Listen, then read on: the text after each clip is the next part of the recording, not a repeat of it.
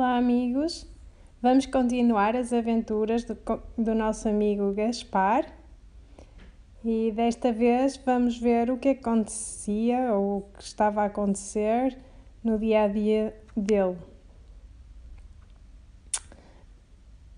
Como já vos disse, eu era um belo peixe dourado e o tempo chegou em que o meu coração começou a procurar alguém especial e apesar de muitas amigas que por ali tinha, uma me chamou mais a atenção: a Madalena. A Madalena era uma jovem de lindos olhos azuis e escamas prateadas, doce e meiga, e sempre atenta a tudo o que se passava à sua volta, sempre disponível para ajudar e dar apoio a quem dele precisasse. Com o passar do tempo, tornamo-nos inseparáveis e o senhor Damião reparou nesse facto. Um dia, enchi-me de coragem e lá lhe fui pedir permissão para que a Madalena fosse a minha companheira para a vida.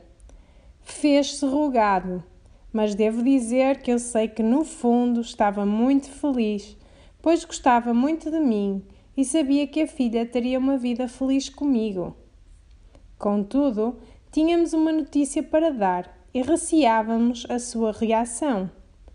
Enchendo o peito de ar e armada de grande coragem, eu disse: Queremos ir os dois e dar uma volta ao mundo, conhecer rios, mares e oceanos, outras vivências e novas aventuras, mas com a certeza de que voltaremos à nossa casa, junto a vós, aqui neste lago.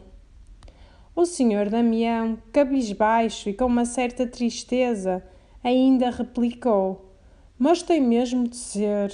Já fiquei sem dois filhos. Não queria ficar sem a vossa companhia.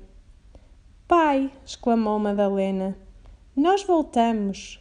Esta é a nossa casa e eu quero estar convosco e amparar-vos quando de mim precisarem. E assim ficou decidido.